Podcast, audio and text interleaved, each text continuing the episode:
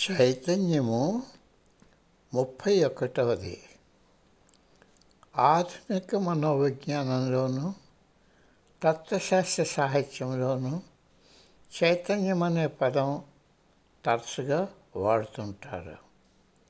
దానిని ఆత్మజ్ఞానం కోసం ప్రయోగిస్తారు.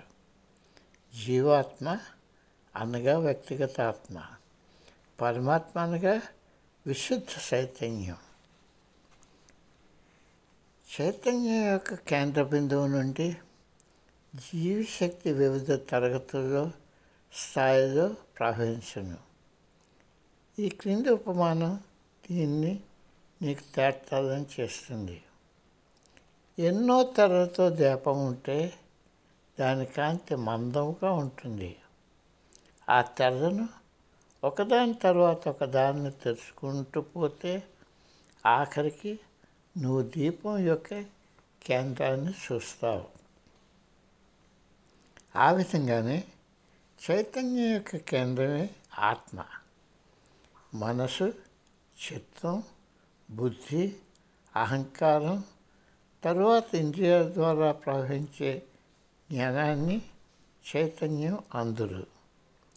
ఇది మూలమైన ఆత్మ నుండి ప్రవహించే జ్ఞాన కిరణం.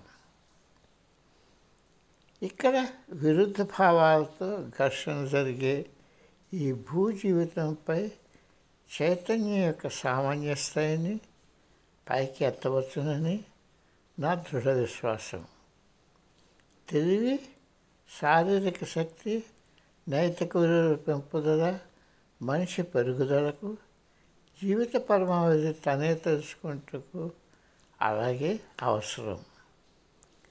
మానవుడు మానవునకు అడ్డంకును కలుగు చేసేదే మనసు మరియు వ్యక్తిగత అలవాటు లోతుగా లేని ఆచారాల వల్ల నిర్మితమైన గోడ. లేకపోతే మానవుడు పరిపూర్ణుడు.